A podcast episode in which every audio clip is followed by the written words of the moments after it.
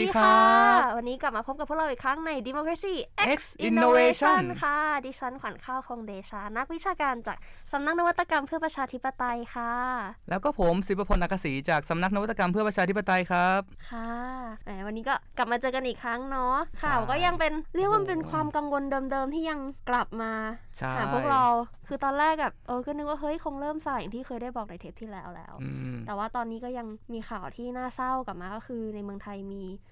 ก็มีผู้เสียชีวิตจากโรคโควิด -19 บ้างแล้วนะครับหนึ่งราย ใช่ค่ะ แล้วก็จำนวนผู้ติดเชื้อก็เพิ่มขึ้นแต่ว่าเราก็ไม่ได้เพิ่มในระดับที่แย่มากอ่าแบบโอ้โหอย่างอิตาลีที่อยู่ๆก็พุ่ง หรือว่าครับในเกาหลีอย่างที่ได้เป็นข่าวกันออกไปเนาะคะใช่ครับ แม้ว่าก่อนหน้านี้จะมีข่าวว่าไทยมี super spreader ก็ที่กลับมาจากญี่ปุ่นครับมันก็ค่ะติดในครอบครัวครอบครัวก็ไปแพร่กระจายต่อ แต่อัตราการเพิ่มของไทยมันดูเหมือนไม่ได้ภาคขนาดนั้นก็จริง แต่ว่ามีคนสังเกตได้ว่าในขณะที่อัตราผู้ติดเชื้อเนี่ยไม่ได้เพิ่มขึ้น แต่ว่าผู้ป่วยที่เป็นโรคปอดครับ อยู่ในอาการโรคปอดพวกเนี้ยมันเพิ่มขึ้นผิดปกติอืมจนคนสงสัยว่ามีการคัดแยกเอาคนที่ป่วยโควิด -19 ไปอยู่ในโรคปอดด้วยหรือเปล่าอืมเพราะว่าอัตราการเพิ่มมันค่อนข้างผิดปกตินะครับค่ะก็เป็นที่น่าสนใจเนาะแล้วก็เป็นที่จับตามองก็อย่างที่หลาย ๆ คนได้ยินแล้วก็ครับหลายๆคนก็พยายามบอกกันว่าอะให้ตื่นตัวได้แต่อย่าวิตกกังวลแล้วก็ตื่นตระหนกกันจนเกินไปเนาะใช่ก็ต้องระวังรักษาตัวล้างไม้ล้างมือ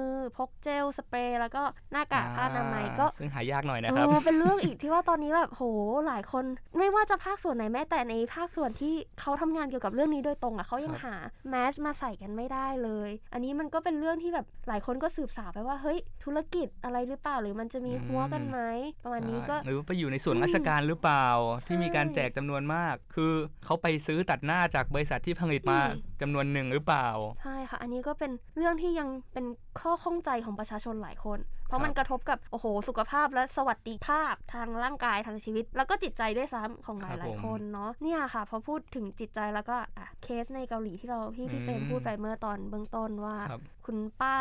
หมายเลขอืม31 ใช่ไหมคะครับซูเปอร์สเปรเดอร์ของเกาหลีเนี่ยก็คือเมื่อไม่กี่วันมาก่อนเจ้าของลัทธิครับชินชอนจี อันนี้ต้องขอโทษนะคะ ถ้าเกิดออกเสียงไม่ถูกครับได้ออกมาขอขมาชาวเกาหลีใต้ เนื่องจากอืมว่าเหมือนชาวเกาหลีใต้เนี่ยเขาได้ออกมาแสดงว่าเฮ้ยเพราะลัทธินี้หรือเปล่าการรวมตัวการไม่ใส่แมสในการ pray ในการไหว้ต่อพระเจ้า หรือสิ่งความเชื่อของเขาเนี่ยมมันทำให้เกิด super spread ที่รวดเร็วแล้วคือมีผู้ติดเชื้อเยอะ 3,000 กว่าราย อย่างในปัจจุบันนี้หรือไม่ แล้วก็ทางการเนี่ยเขาก็ได้บอกว่าเขาจะออกมาดำเนินคดีกับลัทธินี้ เพราะว่าในเบื้องต้นเนี่ยทางลัทธิเนี่ยเขาไม่ยอมเปิดเผยรายชื่ออืมบุคคลที่เข้าร่วมอยู่ในลัทธิ มันครับเลยทำให้ทางการเนี่ยติดต่อสืบสาวหรือแบบไปค้นหาว่าใครที่ติดเชื้อบ้างเนี่ยยาก แล้วก็ทำให้การกักกันหรือระมัดระวังเรื่องการแพร่กระจายของโรคเนี่ยมันยากขึ้น ใช่ มันก็เลยกลายเป็น super spreader อย่างที่เราเห็น ทีนี้เนี่ย เจ้าลัทธิเนี่ยไม่กี่วันก่อนก็ได้ออกมาขอขมา ต่อประชาชนชาวเกาหลี แล้วก็ได้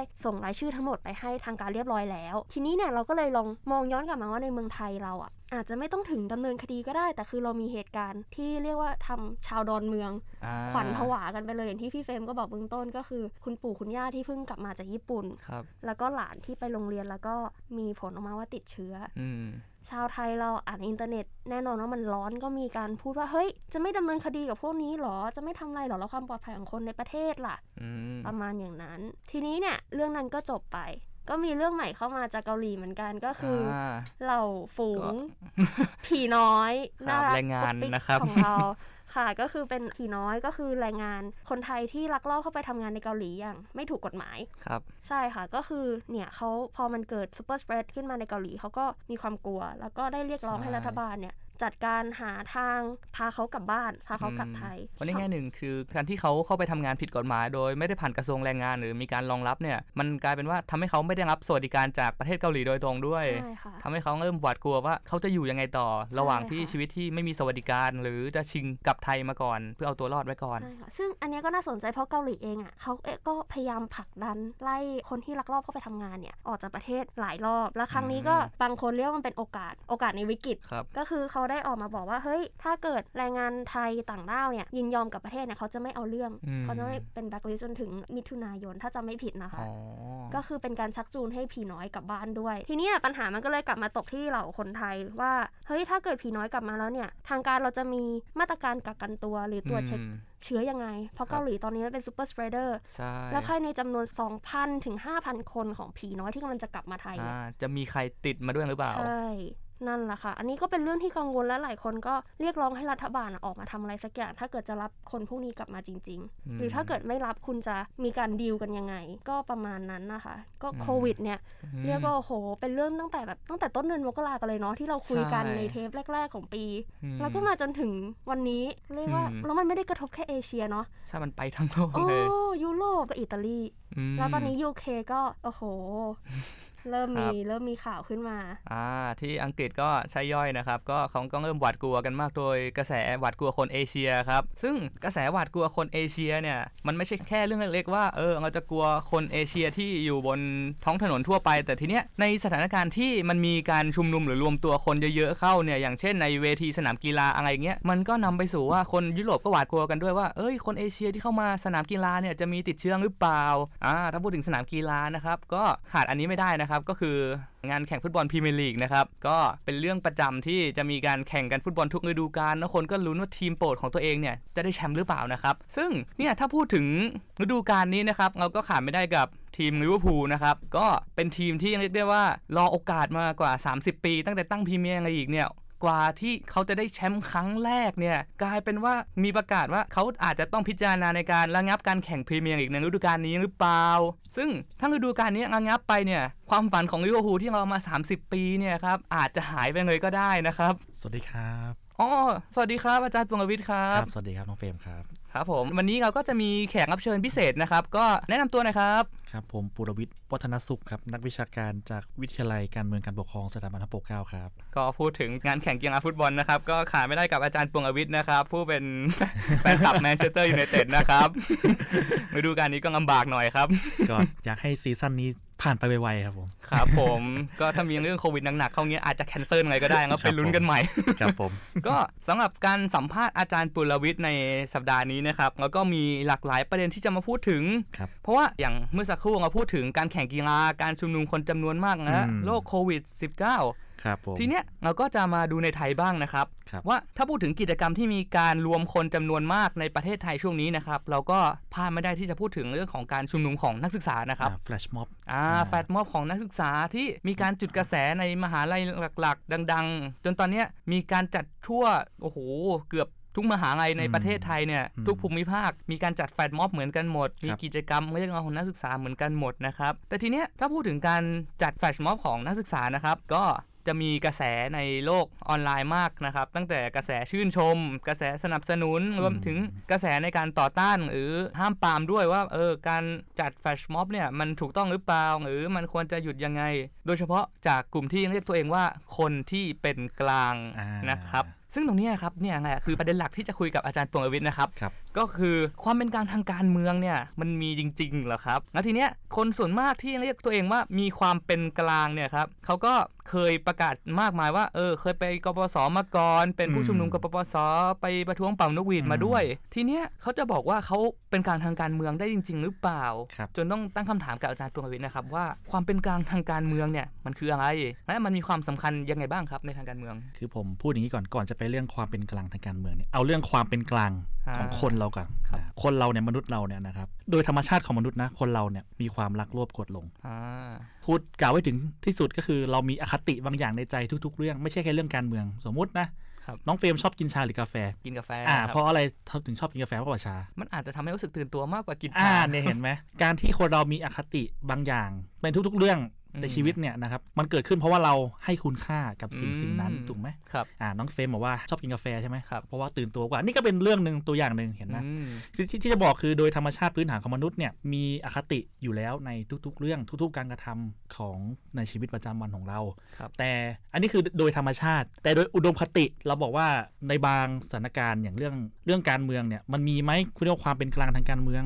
ถ้าตอบในทางหลักการเนี่ยมันมี แต่ว่าในทางหลักการเนี่ยเขาใช้ว่า political neutrality ก็คือหมายความว่าไอหลักการเนี่ยเขาจะใช้กับคนที่เป็นเจ้าที่รัฐถูกต้องไหมเวลาแบบอืมใช่ต้องครับทำงานต่างๆเนี่ยเพราะว่าเจ้าที่รัฐมีอำนาจให้คุณให้โทษถูกต้องไหมก็ต้องปฏิบัติหน้าที่ด้วยความเป็นกลางทางการเมืองอะย้อนกลับไปที่ธรรมชาติที่ผมพูพูดเมื่อกี้ครับคนเราโดยพื้นฐานมีอคติบางอย่างในทุกเรื่อง แต่เราจะมีอะไรบางอย่างที่มากำกับไม่ให้เราใช้อคตินั้นไปในทางที่ไม่ถูกไม่ควรอะอืม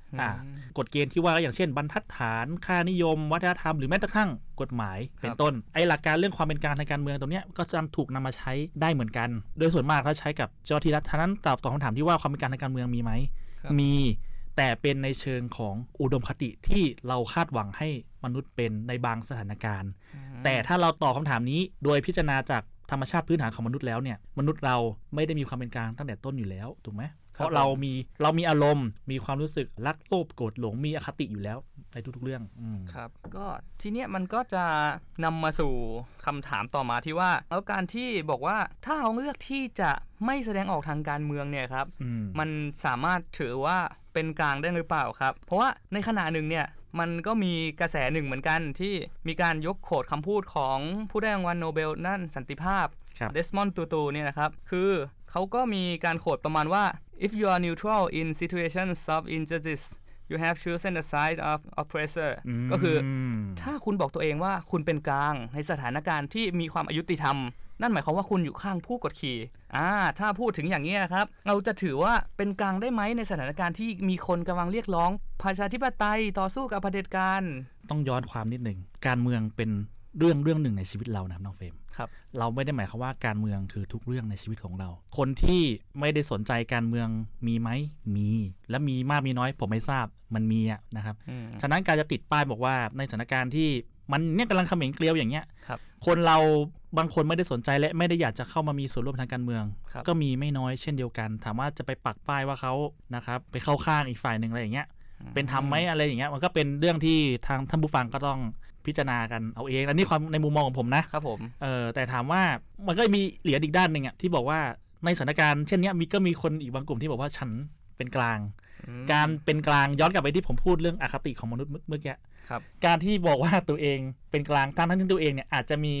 ข้างอยู่แล้วในใจอย่างเงี้ยนี่ก็เป็นการแสดงออกอคติทางทางหนึ่งของมนุษย์ของคนคนนั้นครับอืมฉะนั้นในความเห็นผมเนี่ยผมคิดว่าชีวิตคนเรามันมันซับซ้อนมากกว่าเรื่องของ ประชาธิปไตยเผด็จการ หรือแม้กระทั่งเสื้อสีต่างๆ ว่า สมมุติว่าผมเห็นหน้าน้องเฟรมเนี่ยน้องเฟรมมีพฤติกรรมทางการเมืองแบบเนี้ยผมปักป้ายน้องเฟรมเลยว่าน้องเฟรมอะเป็นเสื้อสีสีหนึ่งสมมุตินะอ่าครับผมถามว่าโอเคน้องเฟรมอาจจะมีพฤติกรรมบางอย่างที่ดูแล้วมีแนวโน้มที่จะเป็นคนเสื้อสีนั้นๆ แต่ถามว่าในทุกๆ การกระทำในชีวิตของน้องเฟรมเป็นเสื้อสีนั้นหมดหรือเปล่าล่ะถูกปะล่ะอืมครับ ที่จะบอกคือชีวิตมนุษย์มันมากกว่าการจะปักป้ายว่าเป็นฝ่ายไหน เป็นเสื้อสีไหน เป็นข้างไหนอืมเพราะว่าในบางครั้งนะครับ เราก็ต้องการอุดมคติทางการเมืองแบบหนึ่งครับแต่เราก็ต้องการ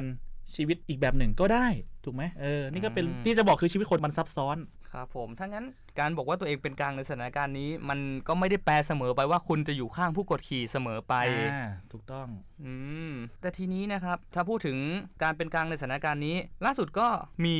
จากพักพลังประชารัฐรวมถึงกรณีที่มีสสบางกลุ่มครับอืมรวมตัวกันแล้วก็เข้าไปยื่นในสภาว่าเราจะเปิดทำการรับฟังความคิดเห็นของนักศึกษาโดยสภาครับตรงนี้นะครับ การที่สภาสนใจในเรื่องของการรับฟังความคิดเห็นนักศึกษาที่มาชุมนุม โดยจะถือว่าเป็นการแก้ไขอย่างเป็นกลางเนี่ยครับ ตรงเนี้ยมันจะสามารถแก้ไขอย่างเป็นกลางได้จริงหรือเปล่า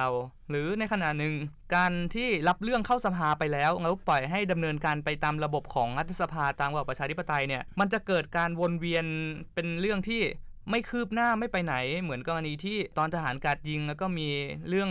ว่า ทหารนำเรื่องมาร้องเรียนผู้บังคับบัญชาได้อืมมันจะคล้ายกันหรือเปล่าครับ ในกรณีอย่างนี้แล้วรัฐสภาจำเป็นต้องทำหน้าที่ยังไงบ้างในสถานการณ์ที่นักศึกษาต้องการแสดงออกแล้วก็ต้องการแสดงการแสดงความเป็นกลางอย่างนี้ยครับ คือโดยส่วนตัวผมเนี่ยผมไม่มีปัญหากับการใช้กลไกทางการเมืองในระบบรัฐสภาเพื่อไม่ว่าจะรับฟังความเห็นหรือว่าแก้ไขอะไรก็ตาม ผมไม่มีปัญหาเลยสำหรับการนำกระบวนการแบบเนี้ยมาใช้นะครับ ประเด็นคืออย่างนี้ นะครับ เราต้องดูก่อนว่าข้อเรียกร้องของนักศึกษาของใครต่อใครที่ออกมาประท้วงตอนเนี้ยเขาพุ่งเป้าไปที่ใคร โอเคล่ะ สสพักพลังประชารัฐเขาอาจจะมีเจตนาที่ดีที่อยากจะใช้กลไกรัฐสภา เพื่ออะรับฟังความเห็นของน้องๆนักศึกษาถูกต้องไหมแต่ทีนี้เนี่ยคือการจะทำให้กลไกเหล่านี้มันสามารถทำงานได้อะครับคือมันไม่ใช่แค่ว่าอยู่ๆสสพักพลังประชารัฐริเริ่มขึ้นมาเลยไงก็ต้องก็ต้องเป็นเพื่อนสสหลาย ๆ กลุ่มอืมในความเห็นผมนะครับเออหรือ อาจจะไม่ต้องออกตัวเองอะ่ะแต่คืออาจจะให้ในนามของสักกลุ่มหนึ่งหรือคณะกรรมาธิการสักชุดหนึ่งก็ได้ เพราะว่าในกรรมาธิการก็ต้องมีหลากหลายพรรคการเมืองถูกต้องไหมถ้าเป็นในนามของคณะกรรมาธิการเนี่ยอย่างน้อยมันยังมีภาพของความเป็นคู่ขัดแย้งลดลงอืมถามว่ามันจะแก้ปัญหาได้ไหมมันก็อาจจะไม่ได้แก้ปัญหา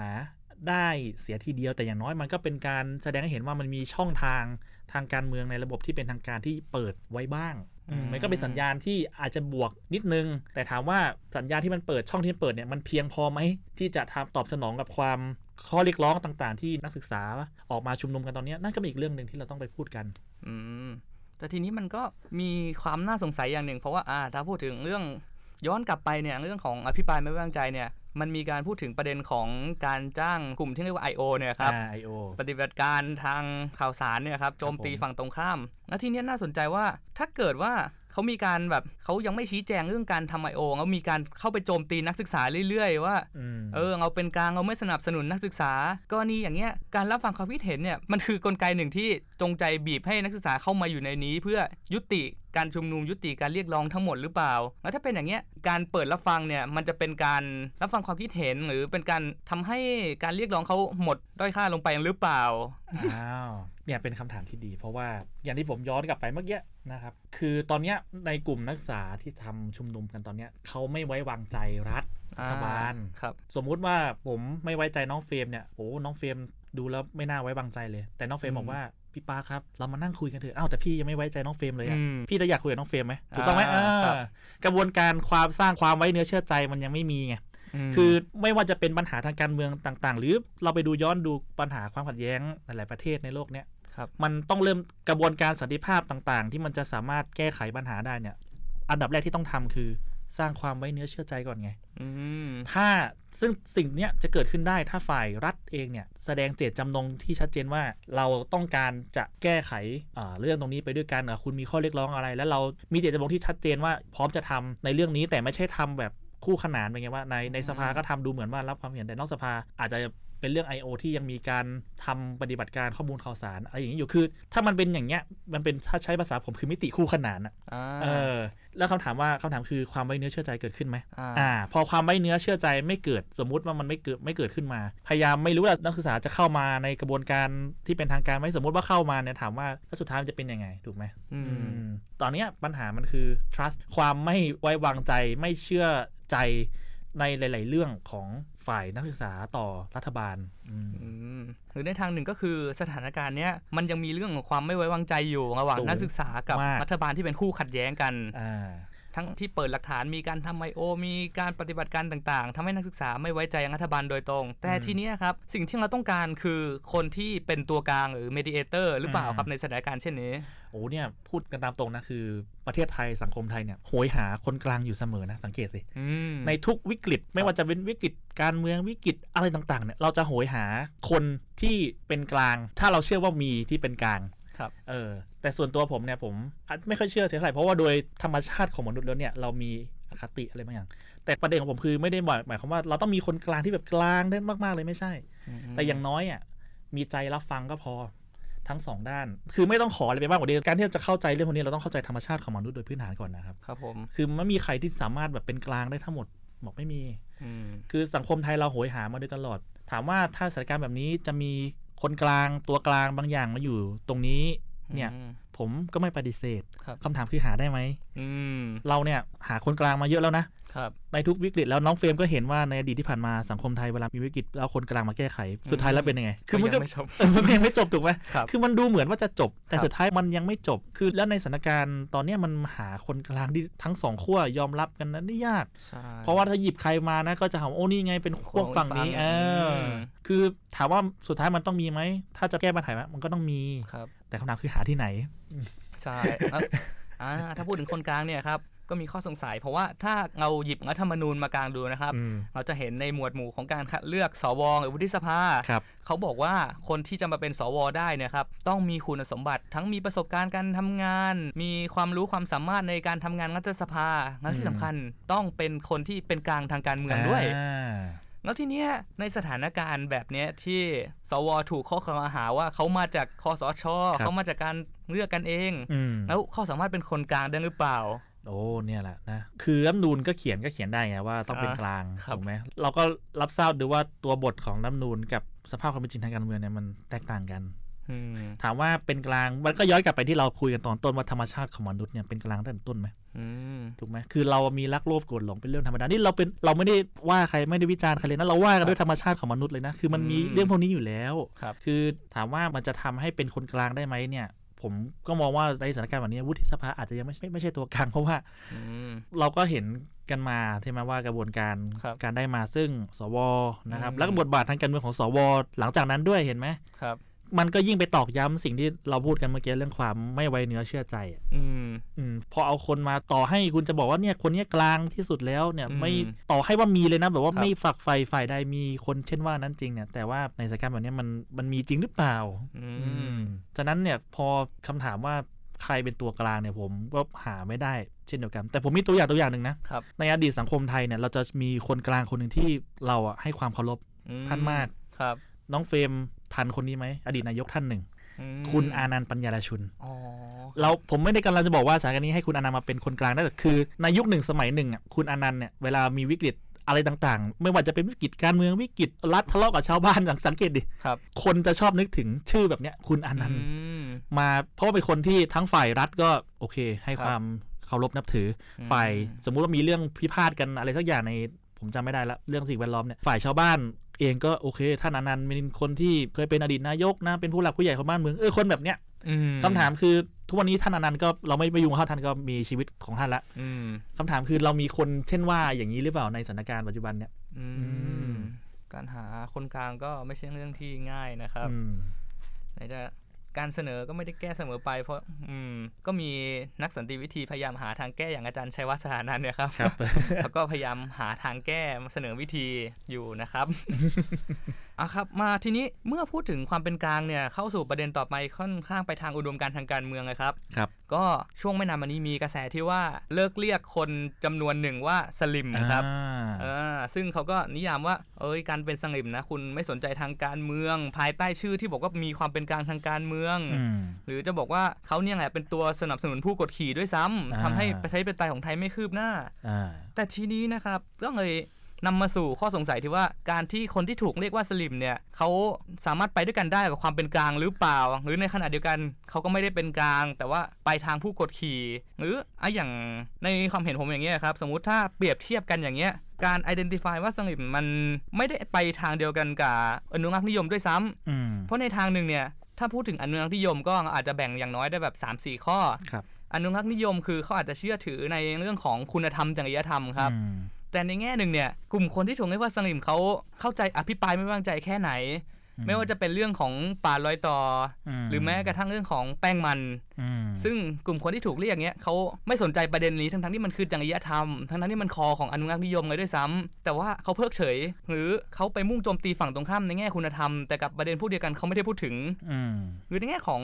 อนุรักษ์นิยมอย่างแบบยุโรปอย่างเงี้ยเขาจะสนใจว่าเสถียรภาพในการบริหารเนี่ยมันไปได้ดีที่เหลือก็ไม่เป็นไร แต่ทีเนี้ย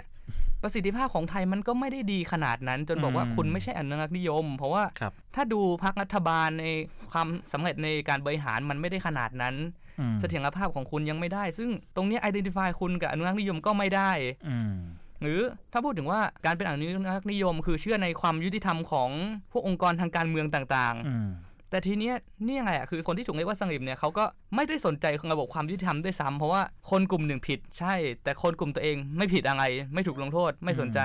ครับในขณะที่มีแต่ฝ่ายตรงข้ามเท่านั้นที่ทำผิดและต้องยอมรับกฎหมายอืมหรือถ้าเป็นอนุรักษ์นิยมในยุโรปเขาจะสนใจเรื่องของบทบาทหน้าที่ที่บุคคลหรือองค์กรพึงมีเพื่อรักษาความดีงาม แต่ทีเนี้ยในไทยเนี่ย สนใจเรื่องของบทบาทที่มีไว้เพื่อรักษาความดีงามจริงหรือเปล่า เพราะอย่างกรณีของทหารอากาศยิงเนี่ยครับผู้บังคับบัญชาก็เป็นคนที่กดขี่เขาด้วยซ้ำด้วยบทบาทหน้าที่อืมตรงเนี้ยเราจะเห็นได้ว่าคนที่ถูกเรียกว่าสลิมเองก็ไม่ได้สนใจเรื่องของบทบาทหน้าที่เพื่อรักษาความดีงามด้วยซ้ำอืมทีนี้ในความเห็นผมเนี่ยสลิมกับอนุรักษ์นิยมไม่ได้ไปด้วยกันครับแล้วทีเนี้ยสลิมสามารถไปกับด้วยความเป็นกลางได้หรือเปล่า หรือไปทางไหนได้ผมอยากให้อาจารย์พงศ์พิษพูดหน่อยครับ คือการกำหนดว่าสลิมไปกับอุดมการณ์แบบอนุรักษ์นิยมด้วยไหมผมก็เห็นด้วยว่าการเป็นสลิ่มอะไรเนี่ยมันไม่ได้ผูกโยงกับความเป็นอุดมการณ์ทางการเมืองครับแบบใดแบบหนึ่ง แต่ในคำศัพท์ของผมเนี่ยมันผูกโยงกับวัฒนธรรมความเป็นพรรคเป็นพวกอืม ถูกไหมล่ะอะเราไม่ได้ว่ากันแต่กลุ่มที่น้องเฟรมบอกว่าเป็นสลิ่มนะครับวัฒนธรรมความเป็นพรรคเป็นพวกน้องน้องเฟรมเห็นในสังคมไทยไหมอ่า